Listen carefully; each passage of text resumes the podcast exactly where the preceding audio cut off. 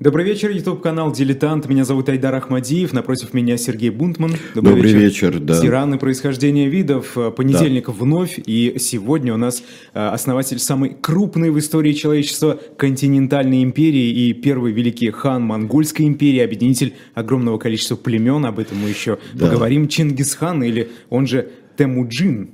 Или Тэмучин, или вот там много всяких много произношений, как и много вообще вариантов того, что можно сказать о Чингисхане, о Тэмучине.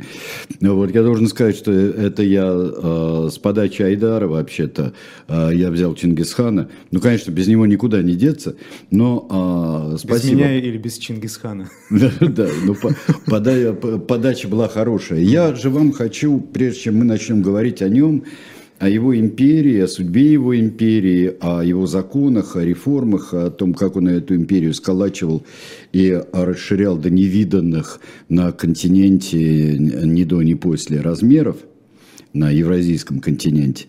Я бы хотел вам задать вопрос, вот как вы думаете, почему и зачем он сделал такую гигантскую державу и стремился к этому? Конечно, до конца, до последнего моря и до всяких других границ этой империи довели наследники Чингизиды, но идея расширения была его, идея походов была его. Вот что это, почему это, как вы думаете? Вы знаете, я пытался найти для себя какой-то ряд внятных ответов на этот вопрос, но лучшая статья, которую я нашел, двух современных и российских авторов, замечательная статья, на мой взгляд. Почему она замечательная? Потому что она начинается, во-первых, образование и вот истоки образования империи Чингисхана – это одна из самых увлекательных загадок вообще исторической науки. Очень многие предлагают свои рецепты, предлагают свои причины, как объективные, так и субъективные. Но все-таки мне хочется, чтобы мы с вами примерно в половине седьмого, вот на середине, на экваторе нашей передачи, мы с вами это обсудили, потому что и до того, пожалуйста, у Айдара все чаты, и Айдару присылайте свои соображения. Да. Вот почему, зачем. Желательно писать имя и возраст, и откуда вы, будет удобнее, вот, интереснее. Не бойтесь, мы не будем с вами потом разбираться. Вот. Даже если вы самые безумные какие-то, и которые нам с Айдаром не понравятся, причины образования империи Чингисхана. Уже начали писать, но мы обратим внимание в половину. Да, в половине, сейчас спешите, опережать время не будем. Вы знаете, вот вся история от рождения до, собственно, образования империи Чингисхана, до его грандиозных походов уже вовне кочевых племен, в какие-то более большие и ведущие оседлый образ жизни в основном государства, она представляет собой, я когда сегодня перечитывал со всеми этими именами, выскакивание одних племен на другие, не знаю, что это напомнило, Айдар? Мне это напомнило один из моих любимых жанров, это китайское историческое фэнтези. Вот китайское такое полусказочное фэнтези, когда разноцветных, невероятных совершенно одеяниях вылетают оттуда, отсюда, появляются за горизонтом, появляются войны несметными полчищами, и вот здесь кто-то их разбивает, и ты уже только пытаешься, когда их половины уже нет, к середине, ты более-менее начинаешь ориентироваться. Mm-hmm. Здесь примерно так. Да, и я вам скажу, что мы за, наверное, за походами, за стычками и внутрисемейными, внутриплеменными, и внешние, наверное, мы подробно следить не будем. Нам часа не хватит. Во-первых, не хватит, жизни не хватит здесь, потому что вот вся история Чингисхана, из которой мы хоть что-то знаем, секретная, потаенная история Чингисхана, обнаруженная лет через 100 уже, даже, может быть, больше, при падении той Китайской империи, которую основали чингизиды, вот, которой управлял хан Хубилай, легендарный, изумительный, и спасибо Марко Поло, что он написал так хорошо, и всем поэтам, что писали нам про Кубла-хана, и спасибо тем, кто вспоминает с трепетом как безумный поход хана Хубилая на Японию, и ветер, название ветра священного Камикадзе, который мы знаем по совершенно другим фактам и другой истории. Мы видим с вами сейчас портрет Чингисхана. Ну, вот я думаю, что можно сразу и с точностью сказать, ну, вряд ли, да. Это также рисовали, это китайский рисунок, также рисовали и Угэдэя, и также рисовали других чингизидов. Хан Хубилай чуть-чуть отличается. Это вы знаете, как в античные времена в Древней Греции, ну, когда да, примерно это, одинаковые. Это наша редакционная шутка. Уберите этот, это не, скажем, там, не салон, да, а вот этот вот Гомер, это тот же самый салон, только с пейсами вот таким. Mm-hmm. Вот это наша редакционная была шутка, когда у нас бюсты все эти стали. Да, здесь это, конечно, условное изображение. И когда мы увидим следующую картинку, уже современный памятник Чингисхану, если Вася будет так любезен и нам ее покажет, то мы будем очень рады. Нет, не-не-не, вот памятник, вот фас его такой, с кулаком.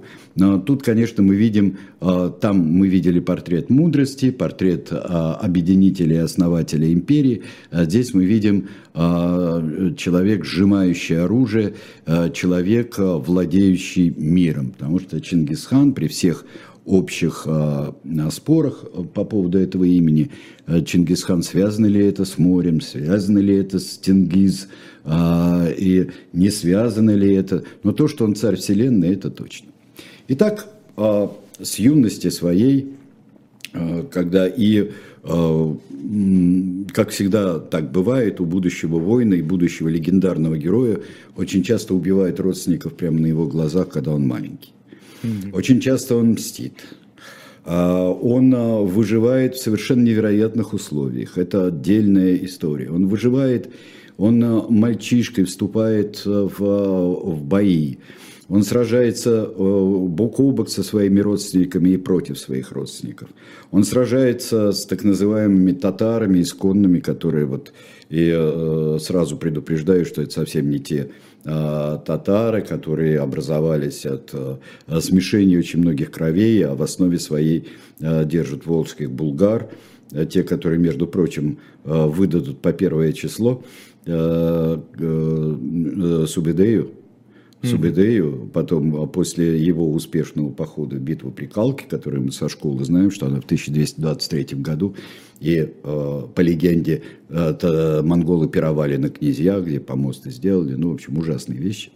Так вот, и племена татар, другие кочевые племена, он подминает под себя. А здесь несколько раз уже спросили источник все-таки. Основной источник, который Манде есть, Бейлу? Это потаенная книга. Вот та, которая была найдена потом в хранилище потомков Хубилая, в хранилище, императорском хранилище.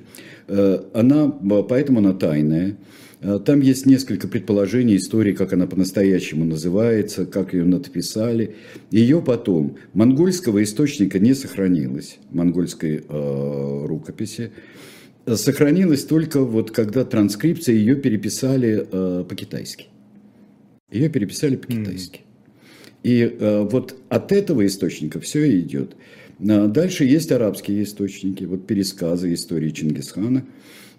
Но самое интересное, что так как у нас нет, несмотря на то, что у нас нет оригинала, несмотря на то, что у нас есть более поздние свидетельства, и даже такой о чингизидах, такой великолепный, но не очень надежный, как Марко Поло, все равно можно считать, что вот именно история Чингисхана, она в фактах существует, она существует в своих результатах.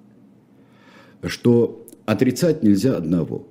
Неважно, скорее всего, он родился в 1155 году или в 1962. Как всегда, о совсем темных и неизвестных людях в тех странах, где, в общем-то, не было государства в научном понимании этого слова, было вождистское, племенное, племенные объединения, которые исполняли вот функцию собственного прокорма, иерархии, дисциплины, защиты от врагов.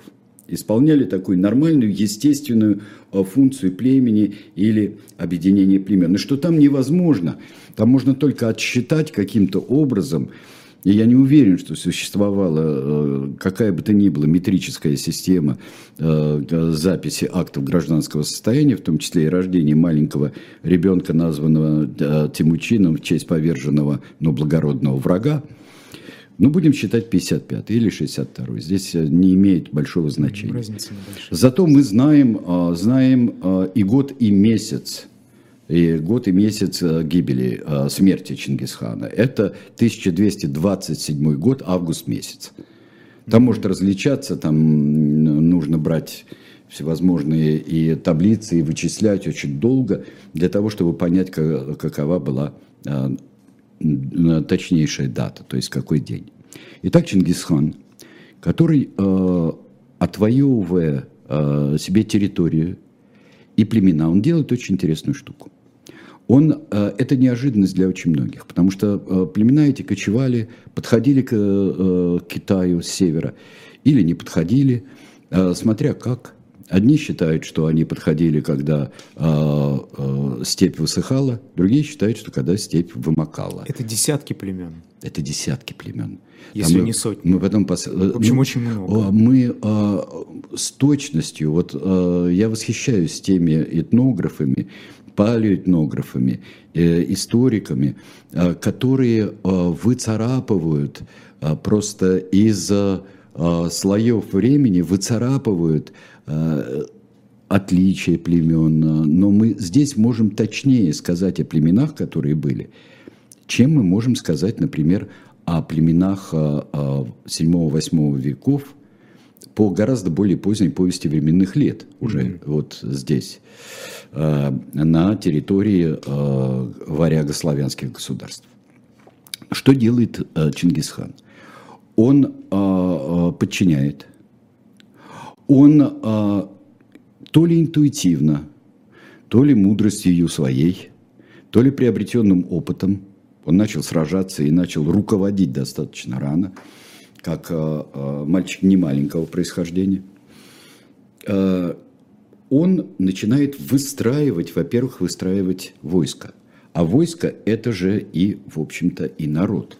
Потому что народ, как мы увидим, посмотрев главный, условно говоря, свод законов, Великую Ясу, которая осталась после Чингисхана, то мы увидим, что воины и воинские подразделения – это то же самое, это ячейки общества. Тэмуджин делит всю армию по десятиричной системе. Десяток, сотня, 1000, 10 тысяч. Это понадобилось? Как сказано в Великой Ясе, будет для быстрого сбора войска. То есть десятник собирает свою десятку, он прекрасно знает, где остальные 9 десяток, куда придут, и сотник приводит свою сотню куда надо, и куда остальные сотни придут. Но ведь чем сложнее система, тем вероятнее, что она сломается. Это простейшая система. Это великолепная система, Айдар. От многих людей зависит. Нет, это каждый знает свой маневр. Вот в чем дело. Это не желание, например, князька, вождя, привести к нему сколько-то там луков, мечей, клинков и копий и так далее. И пока до него достучишься, пока ты ему скажешь, а что мне за это будет, а у меня нет. Мы прекрасно знаем, как ополчение собирается в любой там, Европе того времени, как собирались в Восточной Европе эти ополчения. Никого не соберешь. Вот просто никого не соберешь. Вот слово о полку Игореве, вот кого? Этот не пришел, тот не пришел, пятый не пришел, 26-й не пришел. Здесь попробуй не приди. Не пришел — смерть. Великая Яса об этом говорит. Если ты не пришел, смерть. Потом ты ответственный за... дальше. Почему народ не разбредается? Да? Вот, ну, мало ли. Вот да. Этот вопрос меня и мучает. Я пошел пасти коней, а вот в это время устроилась война из объяснительной записки монгольского воина. Да? Угу. Он не может перейти из десятка в десяток, из сотни в сотни и так далее. Угу. Он прикреплен туда. Он никуда не может прийти. Он всегда в поле видимости. Хозяйством занимается жена. Это часть семейного кодекса из Великой Ясы и Чингисхана. Система потрясающая. Дальше. Когда ты вступаешь в какие-то чужие владения, но это уже после походов, нельзя мародерствовать. То есть ты не можешь, если тебе сказано не трогать, если... командующий, руководитель похода, Джихангир, не приказывает, ты не войдешь ни в какой, ты, я не знаю, колосок не сорвешь с поля. Но если приказано, все. Очень интересно звучит, что в Ясе главное место занимала статья о запрещении обмана доверившегося человека. Да. Человек тебе доверился, ты не можешь его обмануть.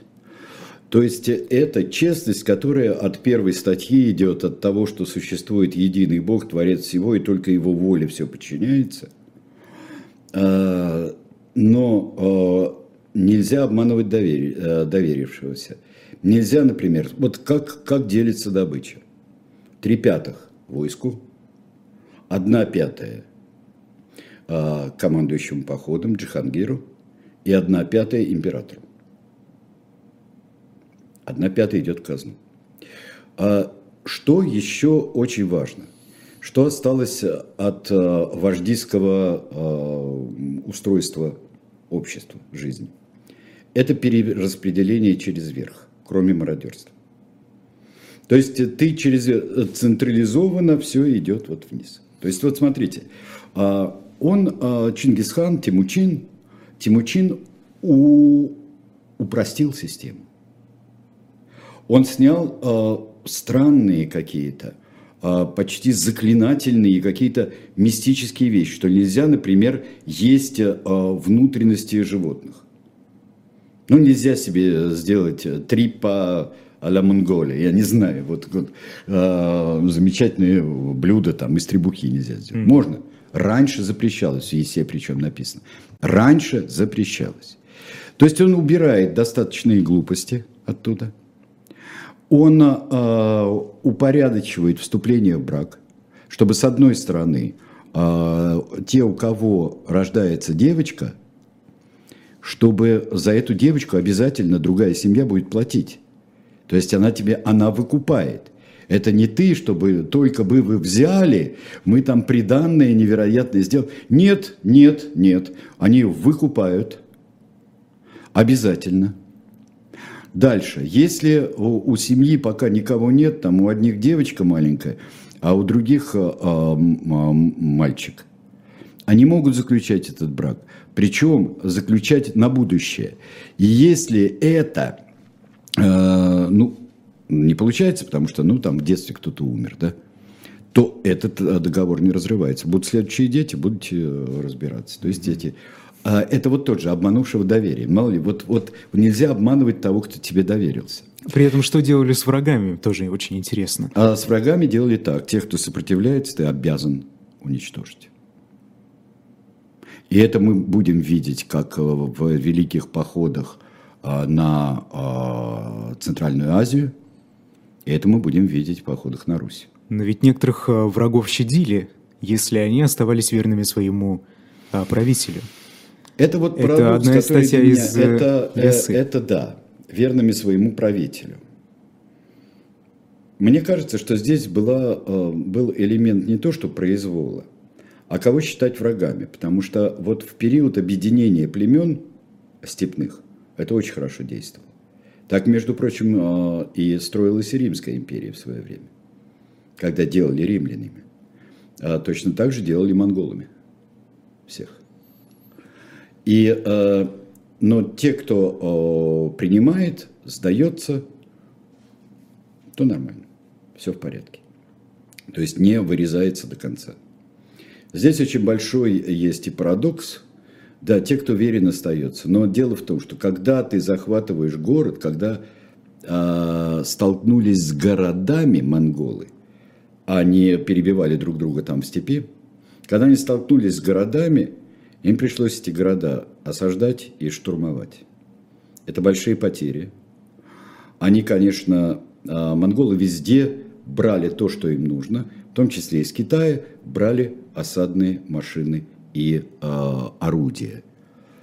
Но если ты уж не сдаешься, взяли город, разграбили город, взяли все, что нужно, поделили вот так вот 3/5, 1/5, 1/5, поделили, вывели, разделили по подразделениям, зарезали воинов, всех, кто может сражаться, режут, женщин отдают в рабство, могли быть и жены потом, но дело в том, что в дальних походах, которые будут и на Русь, то тут войны им нужны были.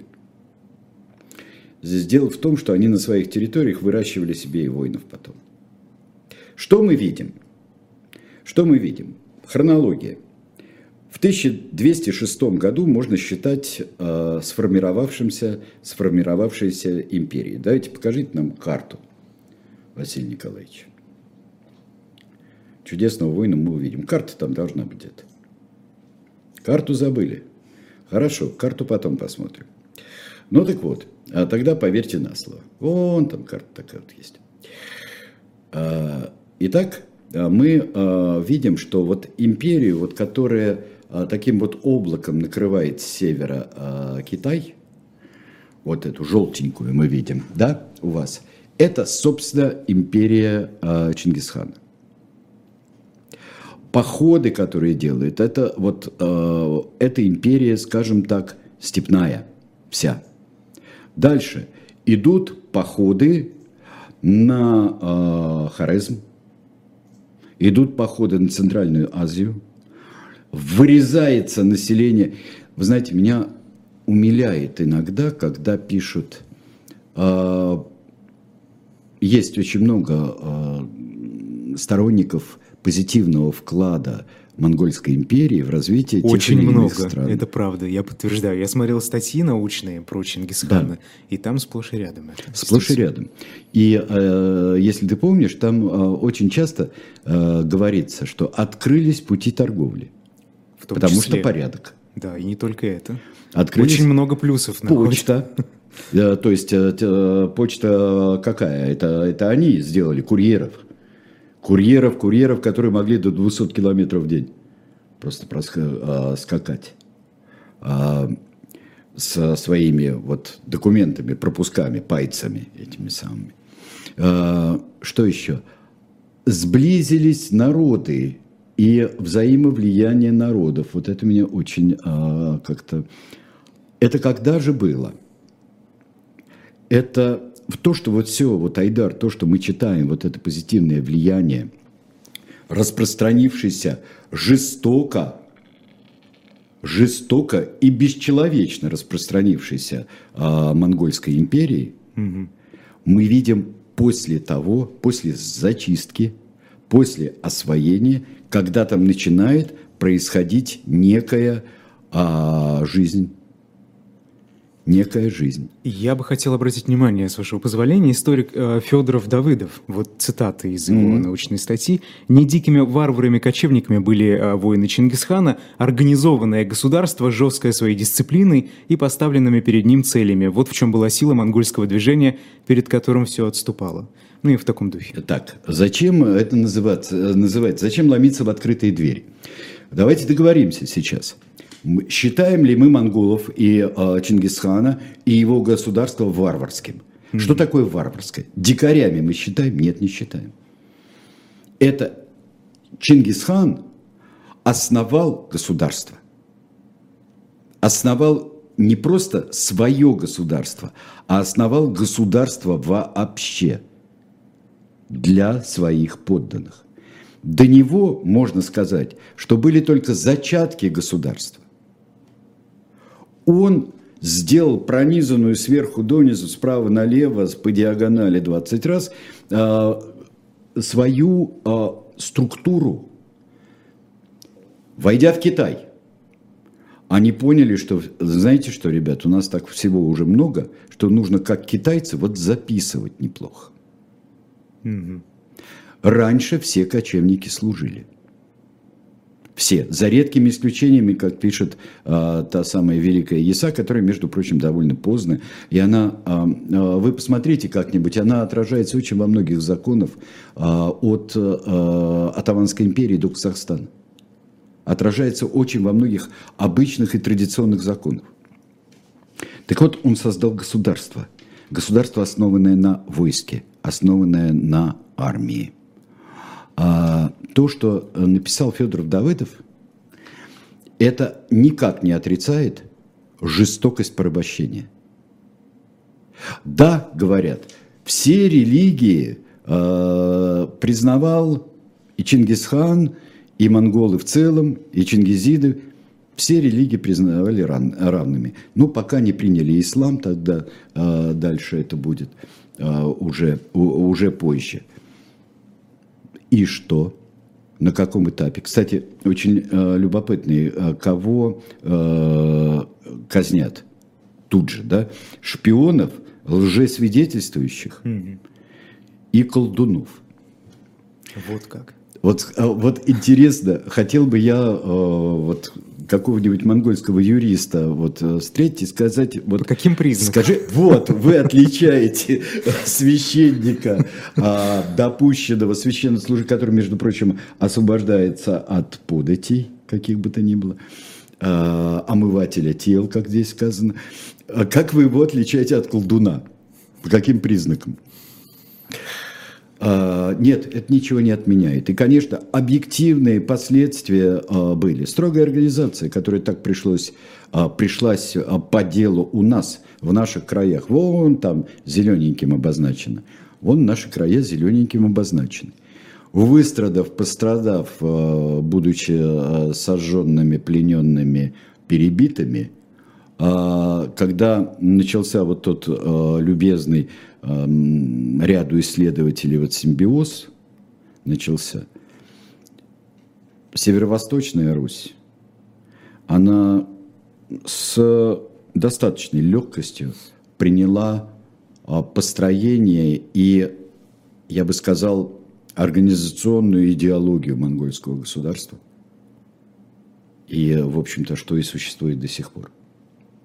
То есть монголы даже не прилагали особых усилий, чтобы свою довольно такую, все-таки, мне кажется, сложную систему внедрить. Они выполняли свою задачу, чтобы все было тихо, спокойно, чтобы в конце концов вот этот изумительный образ, который несколько стадий проходит, чтобы человек мог пройти с горшком на голове из чистого золота, так же, как с глиняным. А дальше мы видим девушку с блюдом золотым, вот, деву. Девственницу видим с блюдом золотым, и в этой прекрасно организованной империи она проходит. Но зачем же империя? Ну вот смотрите, вся степь их. С Китаем здесь более-менее получается, с Китаем тесные связи. Кстати, одно время Тэмуджин был китайским комиссаром. Комиссаром китайского правительства на землях кочевников. Вот она глобализация, посмотрите. Процесс глобализации. Процесс глобализации. Разве так делается процесс глобализации? Вот 32 минуты. Что говорят у нас? Ну, во-первых, гигантская держава есть результат попытки продолжения рода. Это хорошая идея. Это правильная идея продолжения рода. А в чем дело-то? Почему род продолжать нельзя? Мало места, много сыновей, много родственников. Что или что мы делаем? Или мы завоевываем для того, чтобы было куда деться родственникам нашим? Потому что всегда надо воевать, когда родственников слишком много. Война Алой и Белой Розы. Наш друг Ричард Третий. Толково, хорошо. Я не судья. Ни разу, чтобы говорить, это толково, а это бестолково. Да, следующее там, что у нас есть. Чтобы создать эффект, пишет Виталий. А какой эффект? Не знаю. Какой-то не знаю. Но, да, я могу сказать, Виталий, да, я могу сказать Виталию, что эффект был. Вот, это удалось, эффект создали. Что еще здесь есть? Лебентраум, вот, жизненное пространство или что? Что-нибудь отличное от того, что говорили. Ну, Ефим пишет то, о чем мы с вами уже сказали, да. Конечно. Чингисхан говорил, что создает такое государство, где молодая женщина сможет одна пройти его от края до края. Да. У меня контрвопрос Ефиму. Для этого, вот для того, чтобы она, бедняга, шла и стаптывала ноги, нужно было от моря, от океана до океана почти государство должно быть. Почему оно должно быть большое? Вот я не знаю, вот почему большое? Предполагают, что они заимствовали у Китая эту политику. Нет, но... Нет, они начали до этого. Между прочим, когда они завоевывали Северный Китай, дзинское государство, когда они завоевывали Северный Китай, китайцы их обманули с Ясу великую, и вот то, что ты цитировал, что они нельзя обмануть того, кто тебе доверился. Монголы доверились китайцам. Китайцы в это время не особенно-то расширялись, не особенно они, у них было там два государства крупных. Между прочим, еще да, но это совершенно не границы даже современного Китая. Вот обманули и перевели свою столицу вглубь страны. Пекин им дали, вот то, что Пекин вот сейчас. Договорились с Чингисханом. А император взял и тихонечко, подхватив одежду всех своих слуг, чад и домочадцев, переселился южнее, вглубь страны. Это обман. И тогда пошли. Вот. Научились... Мне кажется, что они учились у других другому. Мне кажется, это одна из тех империй, и Чингисхан один из тех завоевателей, императоров, автократов, тиранов, естественно, которые ни у кого идеи не взял и не мог взять. Я не думаю, что до него дошло, вот в самом начальном даже этапе, что до него дошли сведения о любопытном мальчике Александре, который шел на восток, чтобы посмотреть, а что там дальше еще. Об империи, которая была вокруг Средиземного моря у римлян, об империи, о халифате великом, который вот повторил контур почти Римской империи, и когда и существовал, пока не распался. Он не был книгачеем, и у него не было много таких советников, которые какие-то могли привести ему мудрые записи, мудрые книги, советы мудрецов. Мне кажется, что он конкретно строил свою систему и свое государство. И экспансия нужна была, потому что иначе мы уже не можем существовать. Чем еще заниматься? Да, установили здесь власть. Куда пошли? Чем занимаемся? Вот смотрите, была запрещена охота, почти все теплые, вот и весну, и лето, и часть осени. А охота – это не просто охота, это не развлечение. Причем скалиная охота. Охота – это тренировка и маневр. Великая и замечательная. Вот покажите мне, вот теперь, Вась, покажи мне конника, пожалуйста, монгольского. Во. Вот этого изумительно экипированного воина, у которого, и это не льстивый рисунок, но нет такого человека, который бы отрицал, что у монгольского воина героических времен все неладно, что у него и аркан не там, и колчан не здесь, и что он не отмечены у него разные стрелы, потому что для каждого стрела своя, для каждой цели. И та, которая дальше летит, и та, которая сильнее пробивает, например. Кстати, почитайте обязательно «Звездуху» Бориса Акунина. приложение к ордынскому тому истории российского государства. Вот и эти ладные войны, они должны были быть готовы. Зимний сезон, который одновременно был охотничьим, они были готовы в том же составе примерно, десятка, сотня, тысяча, вот, ну, у себя охотятся. А охота – это слаженность конного маневра. Это они же не разбредаются, не проскакивают каждый там неизвестно куда, и так недолго и друг друга пострелять. А если сокол, там и сокола можно своего застрелить как-нибудь еще, и своего, и чужого. То есть охота – это маневр. Спрашивают про оружие. Оно везде было одинаковым на территории всей империи? Какие-то стандарты существовали? Ну, конечно. Конечно. Они принимали оружие. Вот экипировка, я вам не скажу, наверняка отличалась и в разные, и у богатуров, например, у совершенно передовых отрядов. Разные отряды были, но то, что стало признаком, отличительным признаком, как отличительным признаком, например, идущего франка, идущего освобождать гроб Господень, это кольчужный обер, шлем стальной, щит, конь такой, конь сякой, то у монгольского воина, конечно, это очень крепкая лошадь. Между прочим, самое страшное наказание за кражу чего? За кражу лошадей. Вы понимаете, вот когда вот говорят вот сейчас нам, да, это вот цивилизация, но это особая цивилизация, это военизированная цивилизация.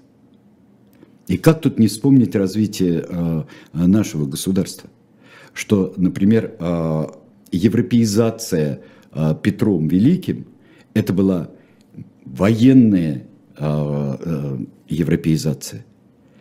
Это было все вплоть там, до Николая I, подчинялось военным нуждам, всегда военным, с некоторыми отступлениями. Когда быстро спохватывались. Быстро спохватывались, что иначе развалится. Иначе все разваливается. Ну так вот, Чингисхан доживает до 27-го года. И всегда нам интересно. То есть мы сейчас видим уникального строителя собственного государства. Без аналогов. Без прецедентов.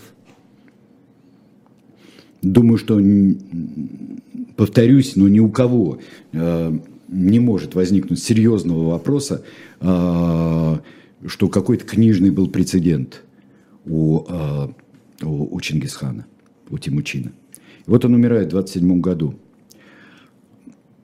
Начинается довольно странная эпоха. Эпоха, в которую его дети начинают грызться потихоньку. Довольно мудро, что, кстати, воспроизведено во многих и фильмах даже. И в фильмах, и книгах это очень любят.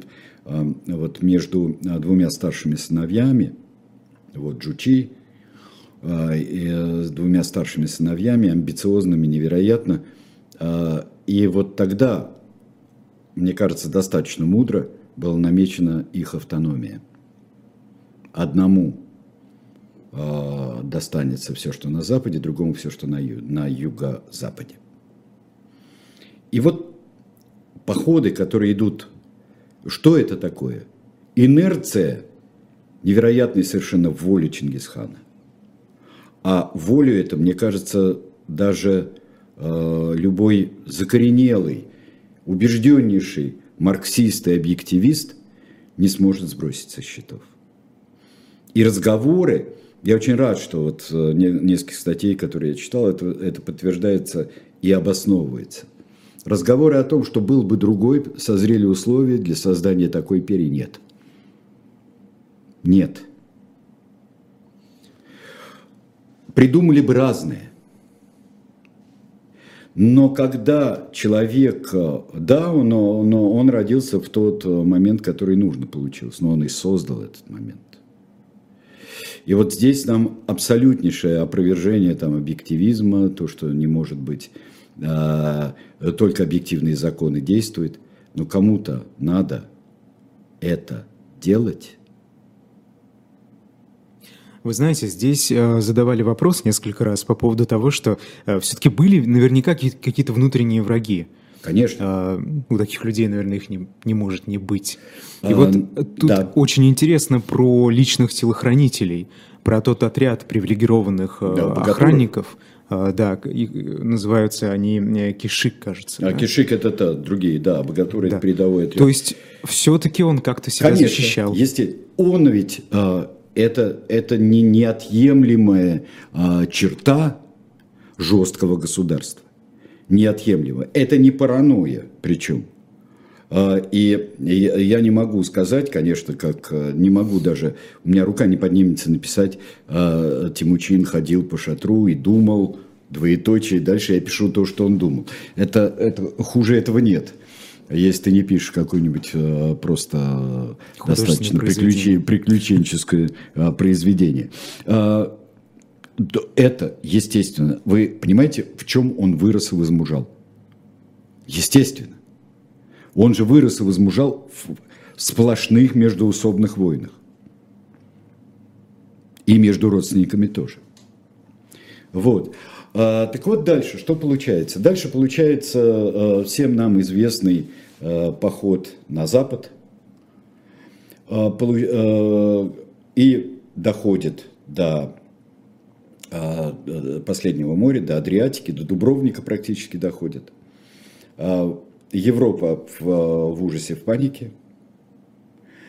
Европа в панике, но волею каких-то обстоятельств и не в последнюю очередь, наверное, как мы все знаем, все на выборы, да, Угэдэй умирает, и Бату и все остальные бегут на выборы к избирательным участкам.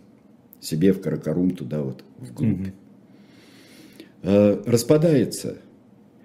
Распадается неизбежно. Нет такой империи, которая не распадается. Империи созданы из... Есть какие-то пределы. Просто, наверное, есть пределы у каждого... Вот есть государства, которые создаются из центра, даже в Европе.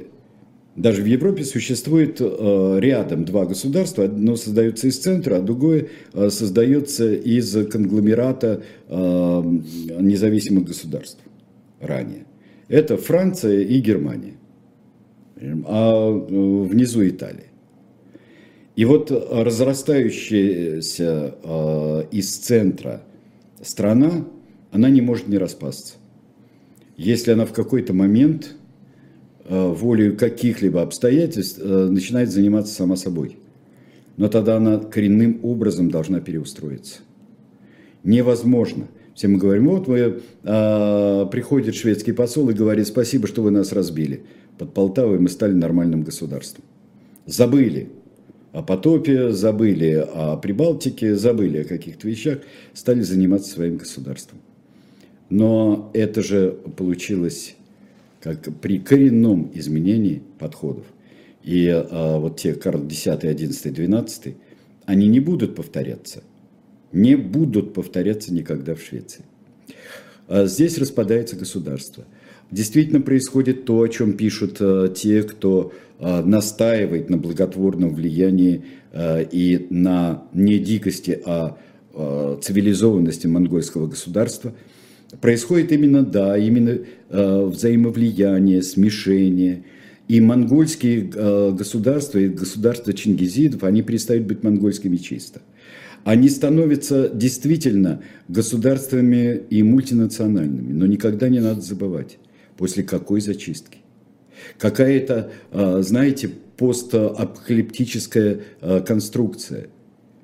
И какое-то время, естественно, как в фильме о том, как оно будет после ядерной войны, бродят неприкаянные люди. Есть там какой-нибудь хорезмский вельможа, который говорит, нет, мы Нет, мы все объединимся, как американский президент после гибели цивилизации в кино. Да, он говорит, мы объединимся и сделаем новую жизнь. Как русские князья начинают делать новую жизнь. Но все равно на ней будет отпечаток монгольского нашествия, включая его страшные стороны. Да. Было бы снабжение, взяли бы Европу, пишет. Растянули коммуникации, да, как всегда. Растянули коммуникации. Ну, может быть, и взяли бы Европу. До какого предела могли дойти? Мне кажется, что не в выборах дело все-таки. Здесь, правда, растянули коммуникации. И это было невозможно. Ну, было бы снабжение, знаете, сделали бы мировую революцию. Как вот в прошлую пятницу у Жени говорили, с Олегом Будницким говорили о польской войне, советско-польской войне. Но это вечная история. Если б... А вот на восток, если б не ветер камикадзе, то что бы было? А Бог его знает. Тенгри его знает. Можем мы сказать. А есть еще один любопытный пример о пределах. Камикадзе. А вот Индокитай. Вот там они как они вовремя отступили. Вовремя отошли оттуда. Александр внедрился в топкую, жаркую Индию. Внедрился туда, где ему было невозможно. Кстати говоря, очень интересна память о Чингисхане. Я понимаю, что монголы, стряхнув себя... Кстати, один из первых монгольских, чуть ли не премьер-министров, по-моему, в начале 20 века был Чингизид. Чингизидов очень много. У нас очень много, когда почитайте исследования о научном Адаме, вот о первом человеке, вот, но вот здесь, на просторах Евразии, у очень многих не просто там, любого русского по три, татарина найдешь, нет, дело не в этом, а дело в том, что чингизидов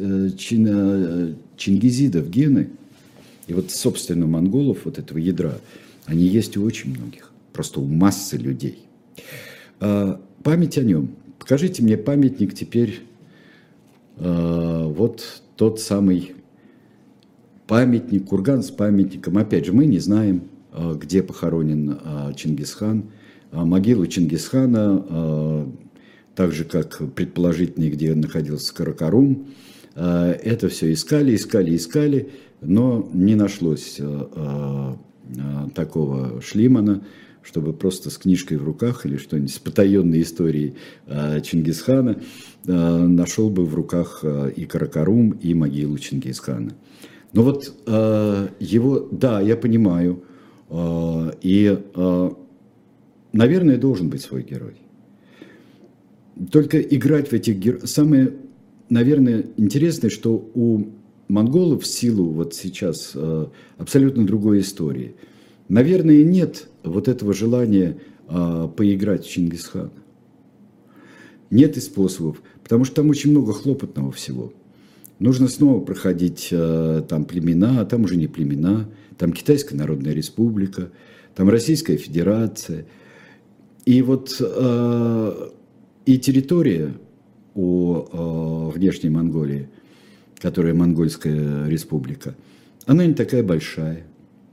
И совершенно другую жизнь, причем развивая и собственные там какие-то занятия традиционные, но при этом можно не входить в какую-то экспансию.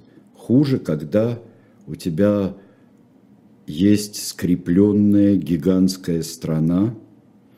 Ведь, наверное, на просторах Евразии из наследников Чингизовой империи и чингизидов империи, наверное, государство московское занималось такой экспансией в Евразии, доходя до океана, наверное. И, наверное, это, и вот инерции такой вот хватило на века. Но что это принесло? Марат пишет: бессмысленная трата денег на такой монумент в нищей Монголии. Ну, вы знаете, вот есть анекдот о старом еврее, когда он видит радугу, он говорит: а вот на это у них деньги есть. Вот. Я, как в достаточной степени старый еврей, могу это рассказывать. Мне кажется, что самое главное, чтобы монголы решали сами, чтобы люди решали сами, на что им тратить деньги. Но все-таки следы в современной Монголии остались того великого прошлого, если это так можно назвать. Любование прошлым, оно вот такое вот какое-то отношение к тому, что вот здесь трепетное, вот здесь один из наших, скажем так, да, один из наших завоевал полмира. А тогда казалось, что и целый мир. Да. Так же, как итальянцы могут. Но итальянцы, когда есть, приходит человек и приходит какая-то идея в это поиграть, вроде как у Бенито Муссолини, или если бы Гитлер занимался только тем, что выводил фашистскую корову, как называли белорусы, вот этих попытки вывести древнегерманского тура, то ради бога веселись на здоровье. И ради бога, вот есть у вас деньги, ну вот придет другое правительство, скажет: ребят, давайте здесь, может быть, мы разрушим? Нет, скажут все, мы будем лучше работать. Так что это пускай люди решают. И, может быть, одна из последних вещей, которые мне кажется, да, именно вот трепет, который вызывает, вот вы знаете, когда я в детстве прочитал немного забытую книгу теперь, но которую я бы рекомендовал всем обязательно в детстве прочитать. Это все-таки книга Василия Яна «Чингисхан». Баты хуже, «Последнему морю» еще хуже, но все равно я бы на одном дыхании это прочитал. И не столько потому, что там вы увидите какие-то точные сведения, которых там немало, впрочем, но потому, что трепет, дыхание истории. Дыхание, жестокое дыхание истории. Мы должны понимать, как мне кажется, что есть вот в этом что-то увлекающее и уволакивающее нас, обволакивающее тоже, в тиранах. Как мы говорили о Ричарде Третьем, как мы говорили о клоуне, но все-таки с такой вот челюстью Муссолини, там и всех. Эти увлекают нас люди, увлекают. Но не стоит в них играть, не стоит ими восхищаться и не стоит повторять то, что они делают. Вы знаете, что интересно? Чем отличается империя, так сказать, восточная и западная? Есть ли какие-то отличия? Если... Понятное дело, что это в совершенно разное время происходило, но все же. Или схожие черты? Вы знаете, схожих черт можно найти достаточно много. Потому что мы как-то обмолвились даже в середине передачи, что вот когда римляне так поступали, когда вот Италийский полуостров и даже и потом вопрос там, предоставления гражданства в провинциях, римляне этим занимались. В каких-то вещах так. Можно сказать, что казаки – это наследники монгольской организации. То есть то, что они и на земле, и работают, и их практически курение – это то же самое, что воинское подразделение.